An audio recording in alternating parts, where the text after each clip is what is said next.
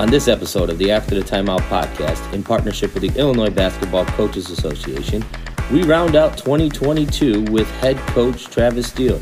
Coach Steele is the head coach of Miami Ohio University.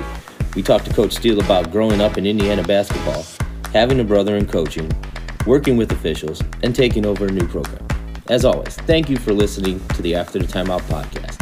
Have a safe, happy, and healthy new year.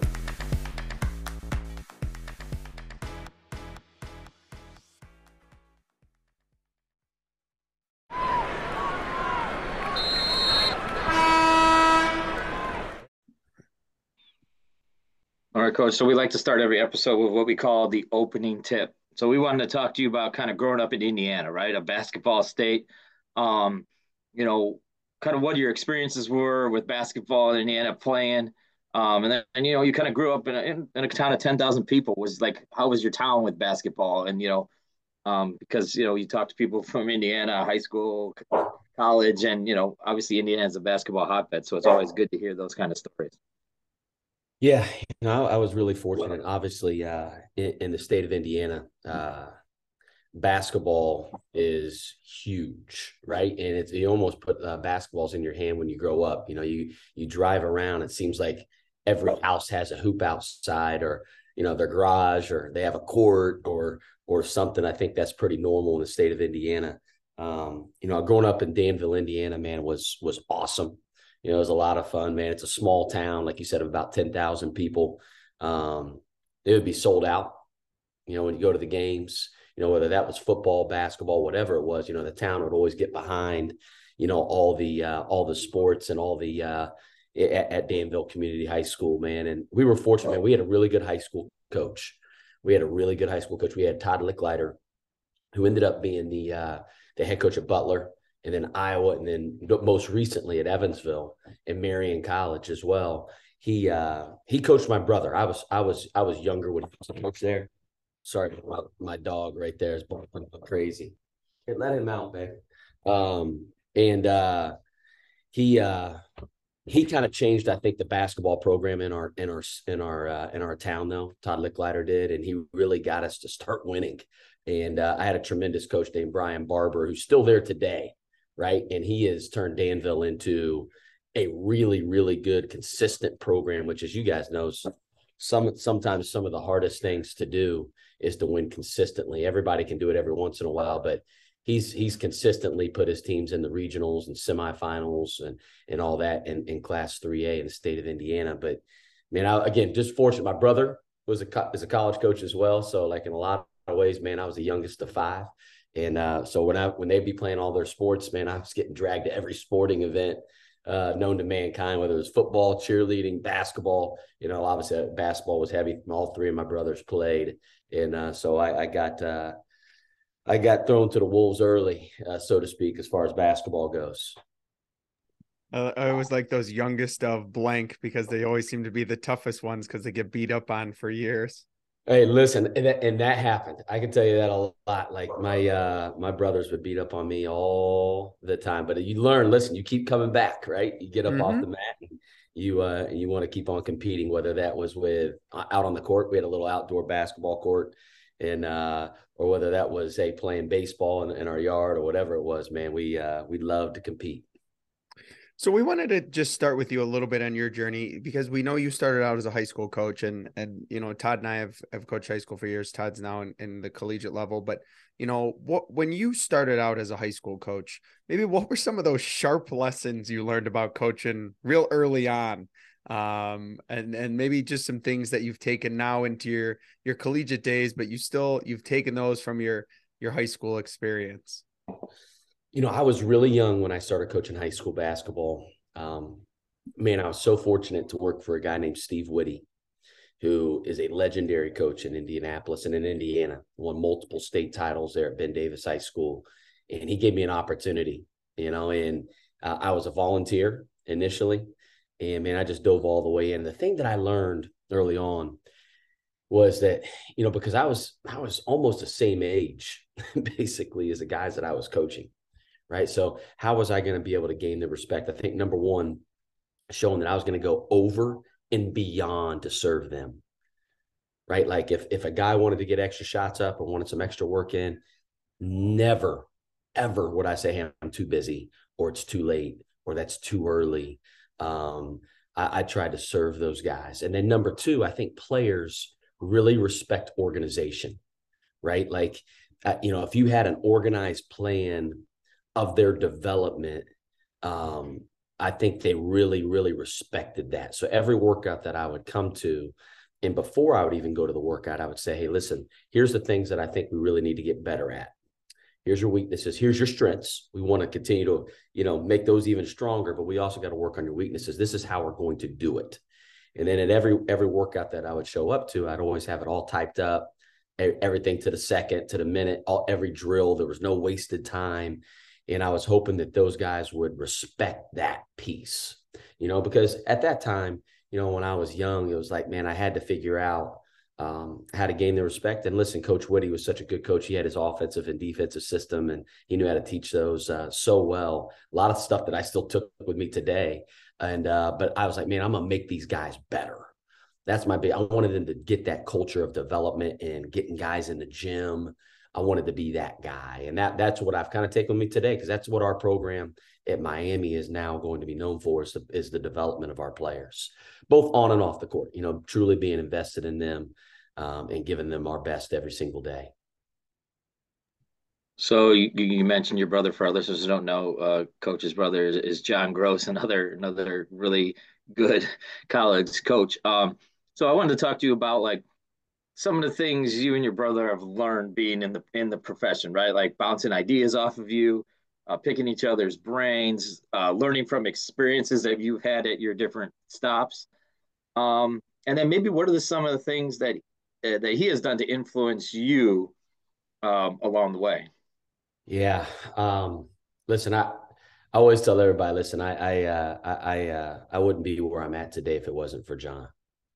I mean, he he opened a lot of doors and avenues for me uh, that again that you know he's helped me along the way immensely immensely whether that's getting into the profession um, showing me how how to do things the right way right? Um, you know treating people right um, being organized working hard. You know listen he he's been my uh, my role model you know since i was man since I was young, man, I would live with him in the summers every every summer. I, I, would go down to North Carolina State. He was an assistant at North Carolina State for for a while, and every summer I'd live with him. Right, and I just got exposed to college basketball at a young age. Herb Sendek was the head coach down there. Sean Miller was an assistant. My brother was an assistant. Um, Larry Harris was an assistant. They had a great staff, and I got exposed to it at an early age. But you know, we bounce we bounce things off each other a lot. You know, obviously we're in the same league now. Um, but uh, you know, I'm going to cheer for Akron every time they don't play Miami. I'm going to cheer for him. Uh, but he, uh, but we we do we bounce a lot of ideas off. You know, whether it's culture, um, whether it's an X's and O's, you know, you know, defensive, offensive idea, or hey, you know, like like for the, for example, this year we have a smaller point guard here at Miami. I've never had a small point guard. And Mekhi Lairy's a really good player, but he's five foot six. And he John had a smaller point guard two years ago, uh, Christian Jackson Lauren, he, he was a tremendous player, but he was five foot six. You know, how how is he able to overcome maybe his size on the defensive end, right? To where it wasn't a liability. Um, you know, so we bounce ideas off each other nonstop, man. And and uh, you know, he he's been a uh, an incredible, an incredible resource for me. I know that because he's a great coach. I got a lot of respect for him as obviously as a coach, but he's even a better person. Man, we got him to say nice things about his brother on the air. Well, he'll never live that one down now, Todd.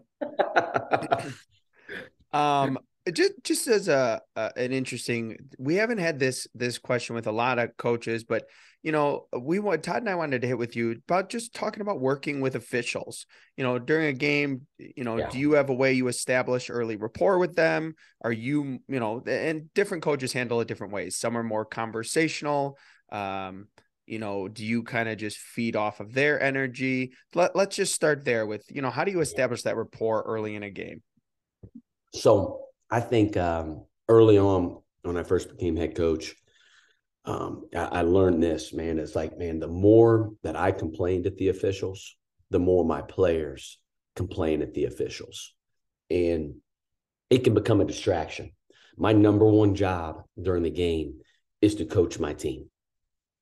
That's the number one thing. And but also you got to let your players know that you have their back. You can't complain at every call.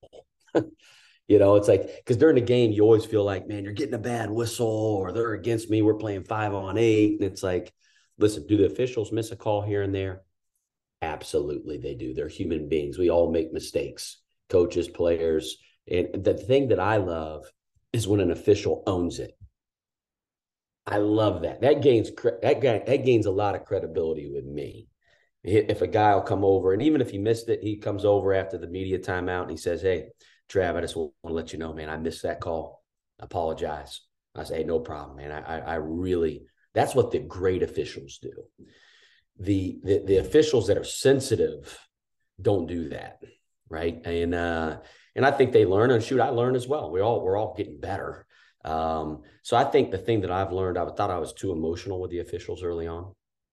And like I said, I thought our players took on that uh, that personality a little bit as well, and, and, it distracted us from executing when we really needed to, and in, critical moments. And so, you know, I'm I, I have conversations with those officials kind of throughout the game, just to be honest, get to know them a little bit. Um, you know, like for example, now I'm, I, you know, being in the Big East, I knew those officials very, very well uh, as an assistant, and then when I was as a head coach, and now I'm learning honestly a whole new kind of uh, officiating crews here in the MAC, and um, it's been fun, man. But getting to know guys, you know, again, they're human beings.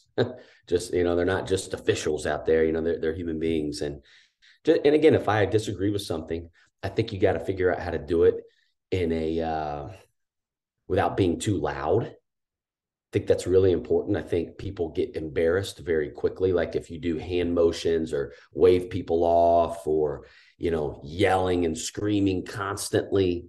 I don't think that really works with officials. I just don't. Um, I think you can have conversations with them and ask them, hey, why did you call that? Uh, tell, give me the why or what did you see? How can I help my player in that instance? Right? How, what could he have done? Differently and, and have that conversation. I think they appreciate that. And that gains credibility with them, right? And it's about gaining that trust and that credibility. And again, at the end of the day, I always say this, man, officials aren't going to decide a game. It, it, sometimes as fans, fans always think the officials decide a game and it's, you know, the players are going to decide the game and, and, and we got to help our players figure out solutions throughout the game uh, kind of follow up to that. So you mentioned like knowing all the officials, right? And you know, you kind of see the same people, and um, I, you know, I, I kind of want to go a different aspect of like almost scouting the officials, right? You know, going into a game knowing, okay, you know, you guys yep. look at, hey, this guy maybe calls more. You know, you, you see it in the NFL a lot, right? You see when there's a big game, this crew is called holdings this many times or whatever. Um, does that kind of go into preparing your players for for that game to say, hey, yo, we got to be really hands off here. They're going to call a lot of check, hand checks, or they're going to call this, or whatever it may be. Yeah, one hundred percent. You know, you you know officials, you know what they like to call and what they don't like to call, or you know some guys that have a very very short fuse, right? And if if you look at a guy the wrong way, boy, he's gonna it could go the other direction for you. You know how you deal with the how your players deal with the officials, and and I think uh, you know, yes. I mean, we, we always tell our guys, hey, you know, what, what do they like to call specific guys? I'll know who the crew is usually about four or five days, I think, lead, you know, before the game. I get I get the officials on my desk and there's all this data out there, right, of what they call and and and we and we look that up and and uh, just so we know kind of what to expect and what our players to, what what they can expect going into the game. You know, you don't want any surprises.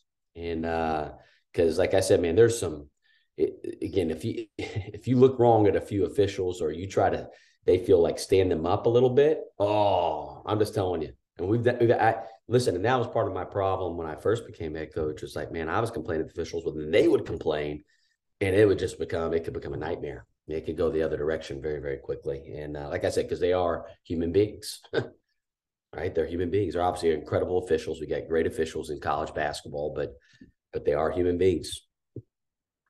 And then, um, you know, obviously this is different in college, but I, I want to talk a little bit about like that your instant, like your, your challenge and instant replay process, right? Like if you're looking at a call, yeah. um, you know, obviously you have the benefit of having multiple coaches and somebody looking at it and and video and and things like that. But kind of what is your process with with that of trying to be like, hey, we should we should look at it. And obviously time goes into that too. Sometimes they, they automatically look at it, but like what is your kind of your process with that of getting officials to kind of see certain things and and maybe a, a call trying to trying to flip that?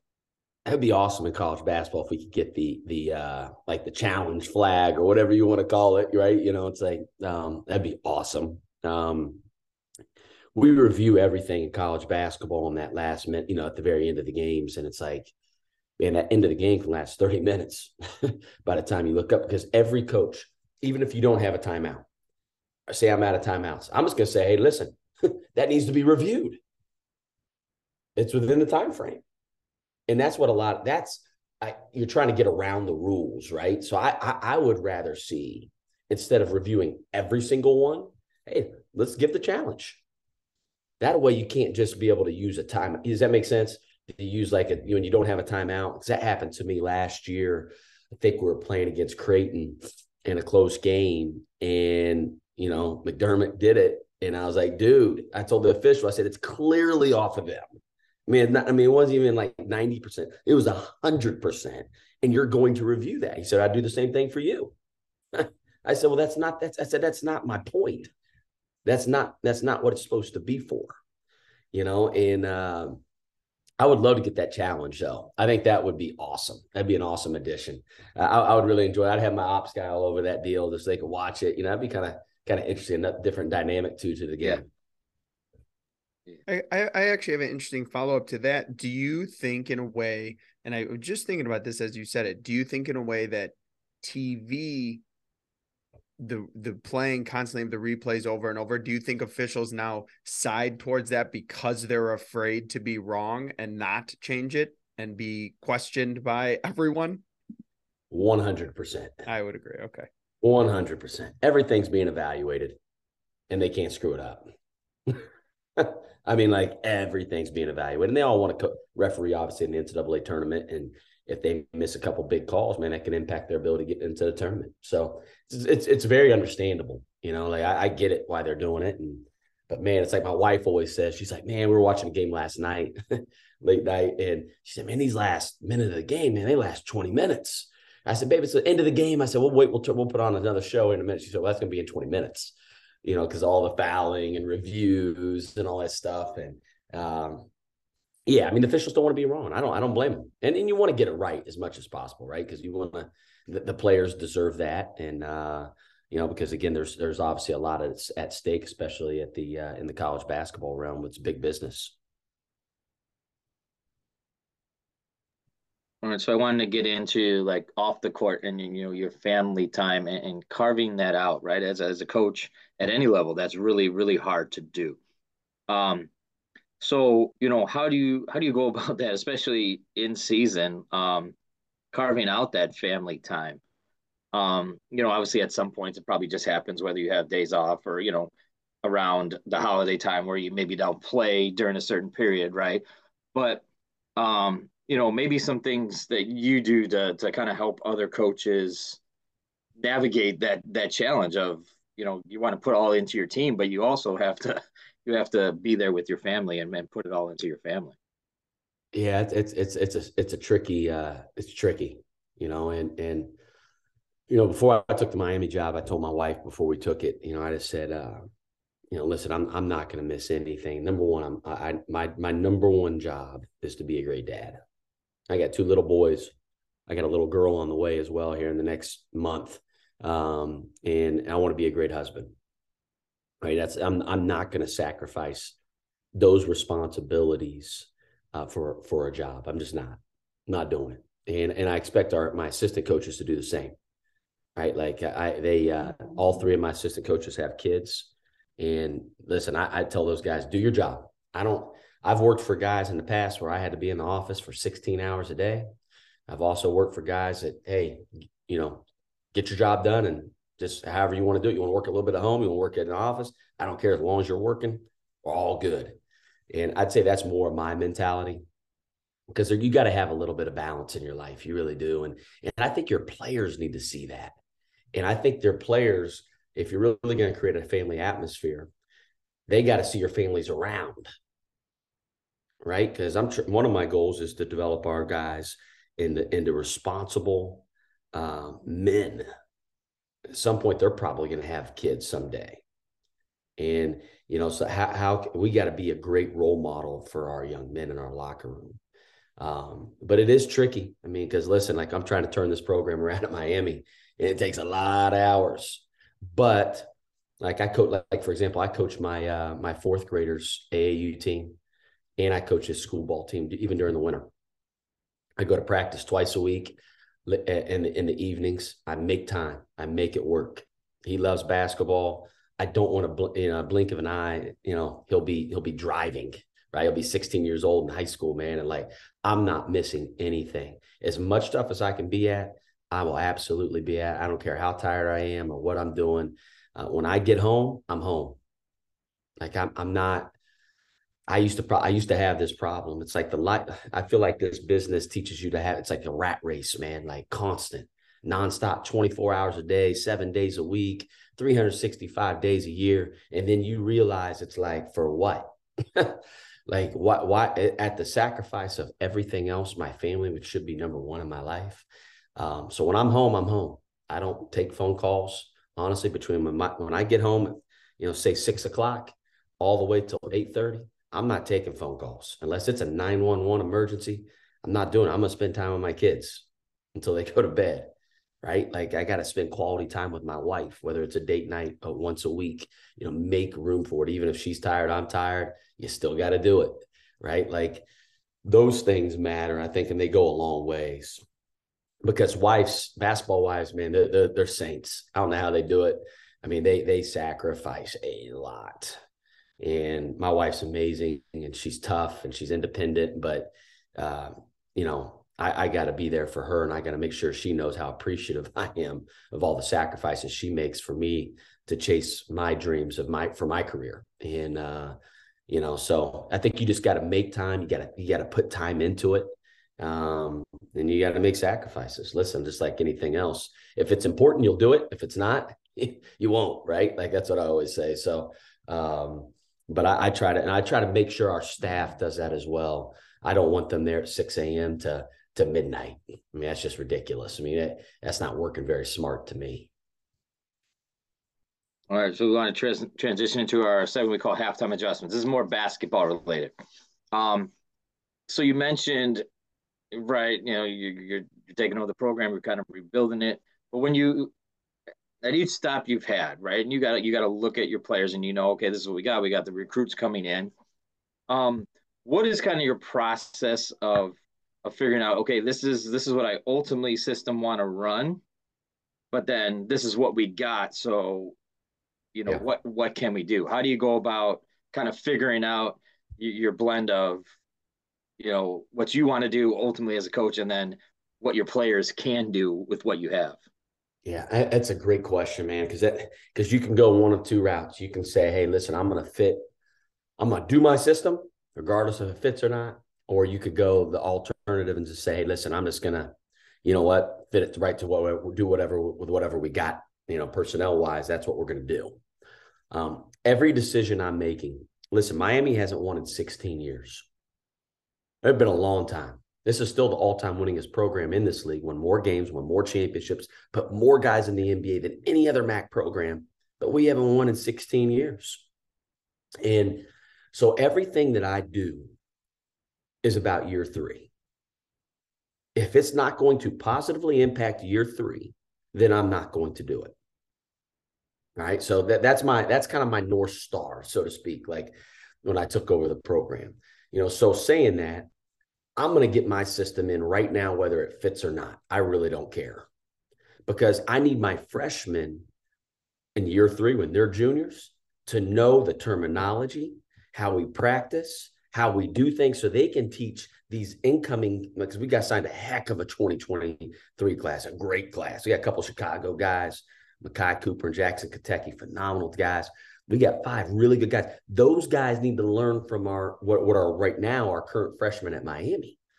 That creates that leadership and that pride and that belief that you need. Because the best teams are player led. Everybody knows that. They're not coach led. And the way they're player led is if guys know what the heck they're doing. right? Like so um so offensively and defensively, I know exactly how I want to play. We're a pack line defensive team, man to man. We're going to be more gap oriented. On the offensive end, we're going to be about great pace. We're going to play with as much space as we possibly can, and we are going to be a player movement, ball movement team. We're not going to be, we're going to be more concepts than we are set plays. We have about five set plays in, and that's it. And I want to teach those guys how to play. And right now, for year one, does it get frustrating at times? Absolutely, because it may not fit exactly what we got right now. But let's I have to keep on reminding myself, hey, listen, year three, year three, year three. Because I know this when these freshmen become sophomores and these sophomores become juniors, then all of a sudden we're gonna have a chance to be pretty dang good. So that's kind of been my mentality kind of going into this job. Because listen, it's it's been a long time, man. It's been 16 years. Like, shoot, some of the kids we were recruiting have never seen a winning season by Miami since they've been born, right? Like, and uh, you know, again, I, I, I think we have to think a little bit unique and a little bit different um, in order to get this thing turned. So I think uh, I, I just have an interesting follow up before we go forward. Is uh, kind of thinking about that year three concept. when you said that, I I loved that idea, and that that fits college coaches, high school coaches, professional coaches. I mean, that fits everybody. Um, you know, how do you as a coach, you kind of hit on it, but I, I, wanted to go a little bit deeper. How do you as a coach in some of those darker year one and year two moments, how do you kind of remind yourself like, okay, they're learning. We, we might have just lost to a team maybe we shouldn't have, and maybe in year three we won't, but just kind of how do you and maybe your staff as well, like, hey guys, you know, we, we're we're we're going towards year three. Yeah. I, I hired a great staff. Number one, I, the most important thing you can do as a coach is, is hire great people around you. And I hit an absolute grand slam. I really did. I, I've hired a couple of coaches, two guys in particular that have been a part of turnarounds, right? At the mid major level. Rob Summers was at Cleveland State uh, with Coach Gates, Dennis Gates, and turning that program around in, in three years, man. Like they got that thing rolling. Jonathan Holmes, same thing at Elon. He was down there with Mike Schrage, then Mike left for uh, for Duke, but uh, he was at William and Mary for a long time. So those guys have been at this level for a really, really long time. They've been a part of turnarounds, so they've seen it before. Um, that helps. That helps me uh, at times because there are some of those dark moments where you start saying like, God, man, maybe we should just do this short term. Nope, can't do that. I have it in my, my, my front page of my notebook. I carry it in my pocket as well. A piece of paper that talk says year three, just to constantly remind myself um, that's what every decision has to be pointed towards. And that's culture too. It's not just X's and O's, right? Like mm-hmm. I am fighting for, I have to develop a competitive culture in our program and a togetherness in our program that's been lacking for a while.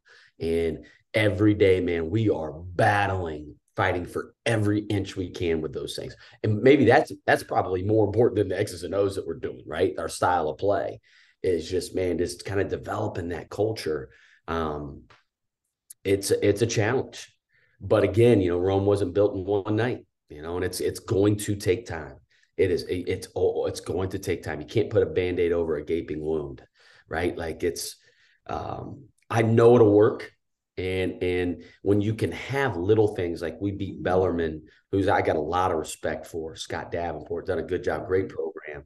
We beat them on the road. That gets a little bit more buy-in from your guys. It's like oh okay this stuff's working a little bit right? Like um you know so i i think uh just understanding it's a it is an absolute process because uh, there are those dark moments. So man, like when you get we lost by I'm gonna tell you 30 to to Marshall, who's been they've been they got a really good team. They've been beating a lot of teams up pretty good, but like man, it was just man, I was so down. I'd never been 30 balled like that in a game, and I was just like, man, I told our staff, I was like, fellas, my God, I was I was, I was up in arms. Mm-hmm. Then I, they kind of t- brought me back down to keep me in a little neutral spot before I went and talked to our team. I don't want to ever be emotional talking to our team. Um, you know, but I am going to hold them to the standard as far as our togetherness and how how hard we play. Um, it, but uh, but I also understand that it is a marathon. So uh, this and this is more of a passion of mine as, a, as someone that works in uh, public education, mental health. I we've talked to lots of coaches about promoting their players' mental health, but for you, we wanted to kind of get into maybe the promotion more of your own mental health, whether it's the beginning of the season, the middle of the season, towards the end of the season. You know, how do you physically and mentally try to keep yourself healthy through, as you described, the marathon? Yeah. Um, you know, I, I, you know, I, uh, I, won't even say the guy's name. Uh, another head coach at, when I was in the Big East, he said, "Hey, man, make sure you get a therapist." That's what he told me. He said, "I'm telling you," he said, "It's the best thing I've ever done. Best thing I've ever done." He said, "Man, I get to go vent once a week to somebody." Um, I, my, my, wife wears a lot of hats, so she she's probably more of my therapist. Um, uh, you know, so I, I, you know, I'll talk to her a lot. I'll talk to my brother a lot a lot, a lot, just as I would do for him too. Like, listen, like if I feel like he's if they're ever struggling or or doing something, man, I'm gonna be reaching out to him. I'm gonna be talking to him, right? Like you you you you figure out. I keep my circle very, very, very tight, probably even tighter than I ever have. Uh, after after the after Xavier my Xavier experience, man, I, I, keep it super super super tight, and I rely on a few people, whether it's my wife, whether it's my brother, um, you know, my staff. Like I said, man, I, I hired a couple really good friends of mine that can really coach, but they're they get it. You know, they get it. So I I really rely on those guys. I do think it's probably smart to get a therapist. I have not done that yet, but maybe I will here in the near future. But because it can be hard. Listen, and like the expectations and the and the pressure uh, that these jobs have, man. I mean, it is. People don't understand it until you go through it, until you're in those shoes. You just don't and it's um, it's different when you're an assistant. I know that compared to when all of a sudden you're a head coach, man. It's like you feel like sometimes the weight of the the weight of the world's on your shoulders, and you gotta you can't get bogged down by all that though. You just got to focus on the things that that you can control, and that's you know your work ethic, your your ability to focus, right? Coaching your team every single day, uh, being a great person every single day, and just helping others, man. And um, but it's not easy. Uh, I will say that, man. It's a lot easier said than done. Uh, so you had like you have a kind of unique experience. You moved from one deep run program to another, and they're like what 45 minutes away, right? Real close to each other. Um, I guess I want to talk to you about like maybe what are some of the advantages of that, and then what were maybe some of the the the down the downsides of that, right? Uh, whether it's proximity to your old play, whatever, whatever it may be. I'm sure, I'm sure yeah. it goes both ways. Yeah, you know, uh, so we were down at our house down in Florida when Miami job opened up, and uh, my wife said, "Hey, Miami job opened up." Well, then literally within five minutes, David Sayler, our athletic director, called and and and, uh, and we spoke, and um, we had a good conversation. And I told my wife, I said, "Man, we got a lot to think about here." Uh, you know, um, you know talk about the advantages and disadvantages of it right? Like um i said hey listen like you know if we if we stay here you know probably not gonna move. I mean it's a 40 minute drive. Um uh, winston could stay our, our fourth grader could stay in the same school he's been in. He you know like my wife's family is from cincinnati her mom and dad both live here. Two brothers live here. I mean, we're blessed with that. I mean, my mom and dad live in Indian, you know, just right outside of Indianapolis, which isn't far, um, which is awesome for family. But you know how things ended with Xavier. Uh, I, I, just said, hey, listen, you, you can't have the, you know, bitter feelings, right? We got to be able to move on. You know, and I, I, you know, I thought that could be a struggle for for my wife specifically. You know, she deals with you know whether it's her, her friends and just circle. You know, you know how it is. It's just for my son, for Winston. And does that make it hard? Is that a little bit of a challenge as well? Um, and ultimately, we decided, hey, listen, we got a we got too good of an opportunity at Miami. Um, it's a great university, it's a great fit, and you know, allows us to be able to uh, to be still around our family, and allows me still to be able to chase my dreams. And um, sometimes it's kind of nice in a way being 40 minutes away because does it feel like it overtakes your whole life? If that makes sense. For my and I'm talking specifically more for my family. Like I will tell you this, like everything, everywhere I went, everywhere my son went, everywhere my wife went. I mean, it was just on 24 hours a day, seven days a week, 365 days a year. I'm just telling you when I was a Xavier. And they felt that every single day. Whether it's hey, whether we had a big win or man, the fans are going crazy at my wife during the games, like it was wild. And I, I think like now it's like, hey, you know what? We're 40 minutes away. So it's, it's not like every every breath that you have is that. I don't know if that makes sense, but I think that's kind of been nice for my family in a way. Um, you know, I think they they uh I think they're enjoying life uh, because of that a heck of a lot more. Yeah, I think it's you're just not as saturated and immersed in it in the whole community of it. Uh, I think is kind of where you were trying to go there. Yeah, yeah, and it's just and we're obviously up there. I'm up there a ton in Oxford, mm-hmm. and so is my wife and family. But it's just it's a different feel, and it's kind of nice. It's kind of like a little bit of a breath of fresh air. And and listen, I, I can be happy coaching in Alaska. I could be happy coaching in in uh, you know wherever London. I could coach anywhere. Right? I could live anywhere. I'm that type of guy. Uh, you just give me a team and I'm happy. Um, but like you know, I want my wife to be happy, and she deserves to be happy, and it's my job, you know, to help her find happiness, right? And and uh, I think this has been a, like I said, a, a, a fresh of uh, fresh air for her, so which has kind of been nice. So an an interesting twist, and and this is another one I don't think Todd and I have really covered, but you know, from from a collegiate coach standpoint, and and we've seen all kinds of things in the media with with um, the the way that that athletes are responding and coaches are responding, but what can high school coaches do differently to help prepare their athletes for college athletics? And then Eh, for and you personally anything you'd like to see done a little differently to kind of help those athletes be more prepared for college sports? Yeah um listen and this goes across the board whether it's baseball or hockey or football basketball. I think just you know holding kids accountable i think that's where it all starts. And i listen i can't be afraid for a kid to transfer can't be afraid to lose a kid to a prep school or a, or, or whatever. You know, the great players want to be coached. they want to be coached, and and it's the same thing at the college level. Listen, now with the transfer portal, you know, I mean, kick and leave here and then go be eligible uh, anywhere in the country, and we can't be afraid of that.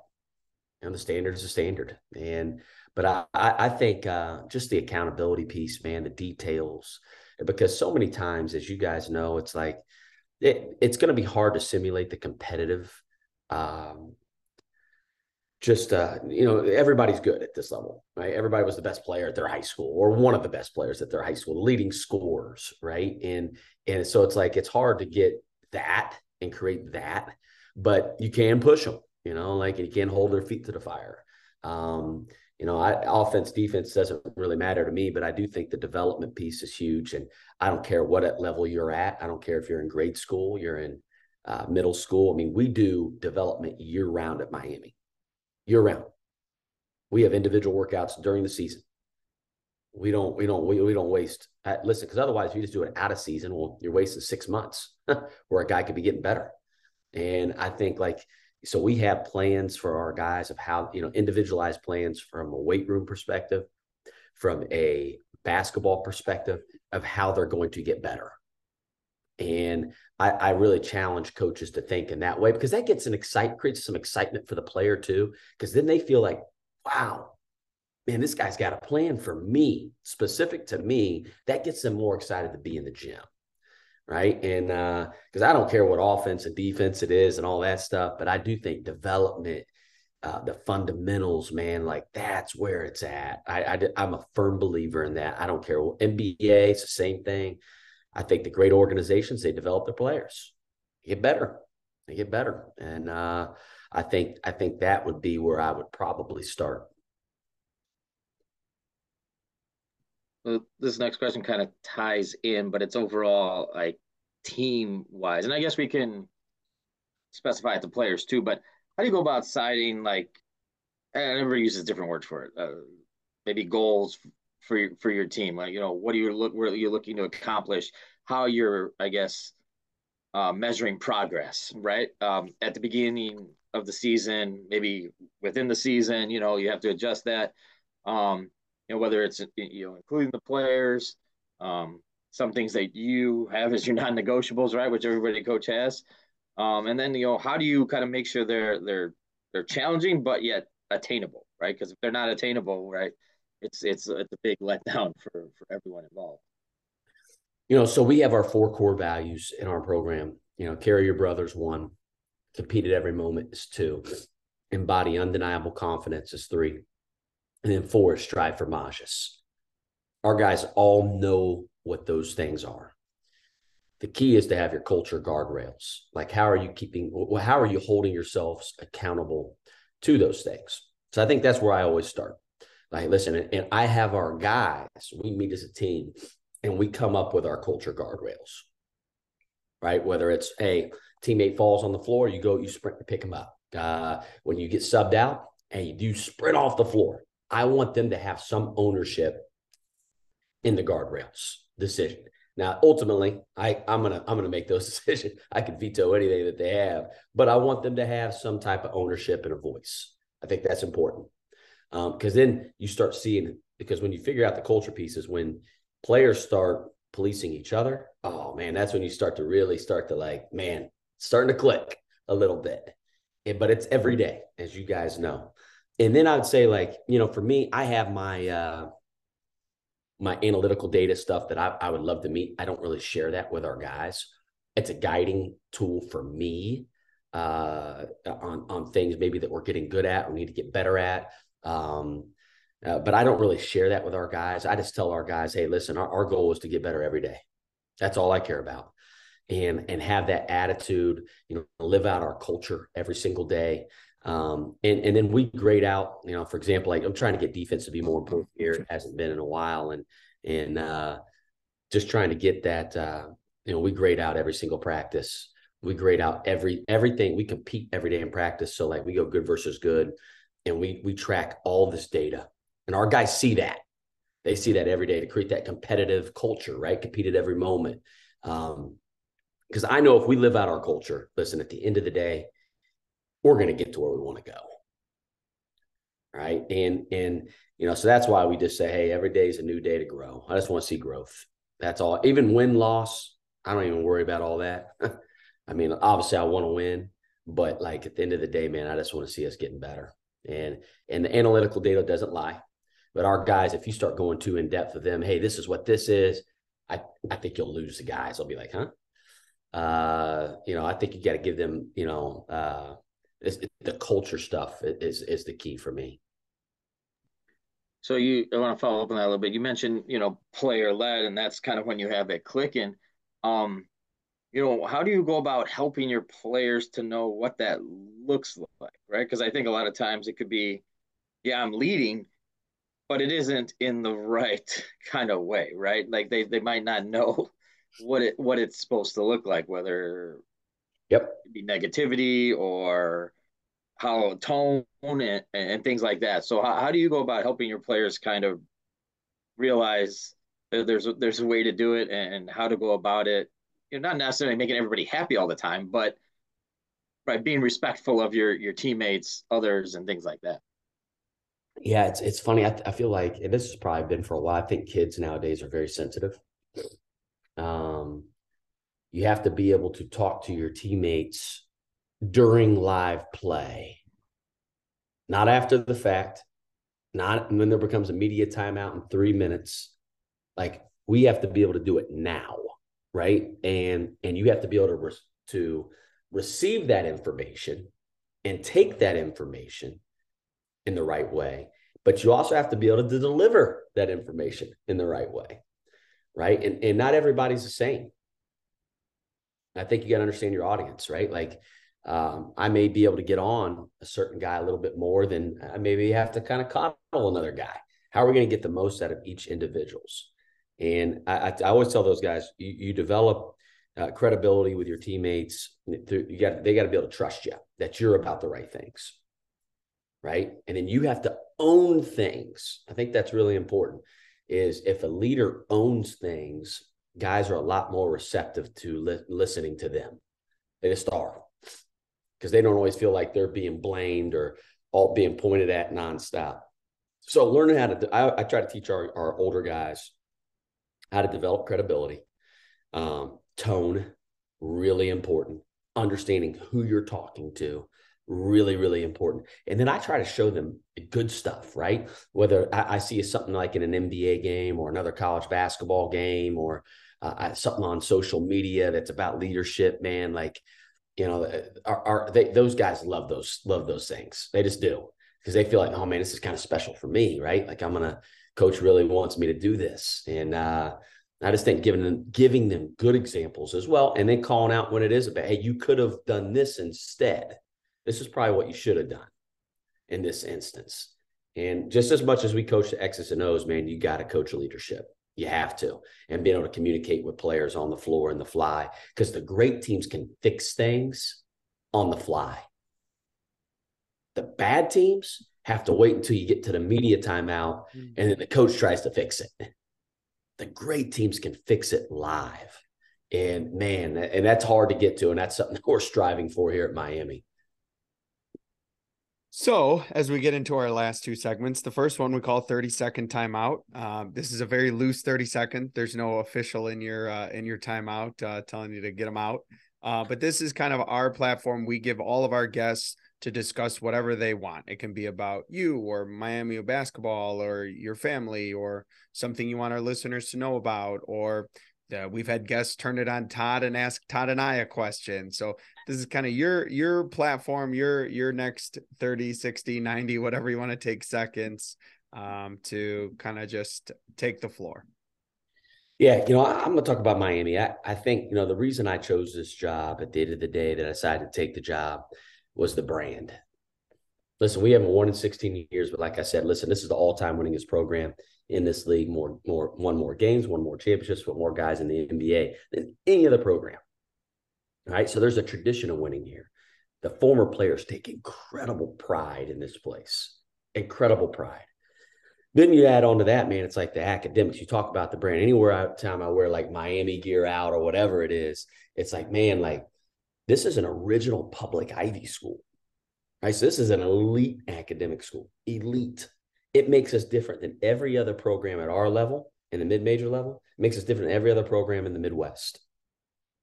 It does. So we have a niche. So somebody that values the education piece and they like the basketball piece, I think you can get the best of both worlds here. And then when kids have a chance to come visit here, like this is the picture perfect setting of college. It's in a college town, but you're close enough to a city. Um, but like there's 19,000 students. Um, there's just that social life, man. There's people buzzing around everywhere. It just has that great, great, great feel. And the brand is really strong. And and that, that's been built up for hundred over a hundred years, right? So like uh, that that's why I, I knew the brand was still in place and and I was like, man, if we can just get this thing a little bit of energy put into the program, and I hire a great staff, man, we're going to get this thing turned around very, very, very quickly. So um, Miami's unique, man. I'm excited to be here, obviously, but I think the more people get to campus and stuff, I think they'll start to see how special a place it really is. All right, last segment, quick hitters, kind of rapid fire, random, random questions, not necessarily about basketball. Um, kind of go over a place here, have some fun. Uh, your favorite holiday movie? Christmas Vacation. Okay, I like one. it. Good choice. um, all right, favorite food to eat as a Thanksgiving leftover. Man, I'm not a big leftovers guy. I'm a, I'll, I will be very clear on that. But if I had to pick one, oh man, I just probably I like ham. I don't. I'm not as big of a turkey guy. All right, so I'd probably go with him, but I'm not a big leftovers guy. All right, your favorite athlete growing up? Larry Bird. Probably an obvious choice. yeah. Indiana kid, Danville. Yeah. Love um, Larry Legend. All right, your first job you ever had as a kid, as a youth? Working on a farm. Yeah, Danville's very rural. All right. And uh my dad, my grandpa was a farmer, and he said, Hey, listen, we got a job for you. And I said, Hey man, I want to make some money, I need to get some gas money. You know, 16 years old, got my car, you know, I feel really good. And they said, Okay, well, we got a job for you. And so I show up the first day, have no idea what to expect. I start having to clean pig pens. And like there's these really long, like I'm talking like, I don't know, probably 30 foot, like you'd have like, I don't know, like 30 pigs in that one. And the next one you had 30. And there's like rows and rows and rows of this stuff. Well, I'd go through it, I have to shovel, you know, it, the stuff out. And and then literally within five minutes, it would look like I didn't do anything. right. So then not only did I, okay, so I did that and I was like, man, this is awful. All right, number one. But then you smell it the rest of the day. I mean, like it just it smells like it's on you, man. You go home and you shower, you're trying to scrub. Like, man, it was a, I, I got I did get paid, all right, uh, eight dollars an hour. Uh, but man, it was a it was tough work. All right, you're uh, you mentioned playing with your brothers. How how long did it com- take to like start competing with them when you were playing against them? Like when, when was that point where it clicked? Like, okay, I can hang a little bit. I'm not getting I'm not getting beat up here, and I can compete. Yeah, man, it took a while. You know, he's about ten years older than I am, but it uh, when I got to high school, I felt like man, I was good. You know, like he couldn't he couldn't he couldn't touch me anymore. uh, but you know, but again, like I said, man, I was the youngest of five in uh man all I had three brothers I had one sister. And boy they, they would try to beat up on me as much as possible man when I was young. But then it turned it turned you know so and uh hopefully it'll continue to turn even when we play Akron this year here in January. So that's gonna be a hard game for my mom by the way. So I was just that was gonna be I, I just actually tweaked the last question. I was gonna ask so Akron plays Miami of Ohio. What's going on in the stands coach Oh man. Uh, so I got to say thank you to Ricky Stokes, uh, the MAC. Uh, he's associate commissioner. Uh, he, we only play once this year. On paper, right now, we could play the MAC tournament as well. So that probably helps my mom. Um, but man, I, she's going to be split. I don't know if she's going to do one of those shirts. It's like half Akron, half, half Miami. Half. Yeah. You know, she's got to do something creative, right? I mean, like you can't just wear one exactly. for a half and then flip it over at halftime and do a different one. Like I think you got to do the half and half. Well, then I'm wondering, you know, who are the siblings rooting for? Are we picking, uh, you know, are we picking sides here? Uh, that'll be the interesting. We're going to see who's really on my team. that's, that's what we're going to see. well, coach, this was we have had so much fun and, and there was such great content. We really do appreciate you being on the episode today and and we are big now big fans of Miami men's basketball. Thank you guys for having me, man. Really enjoyed it.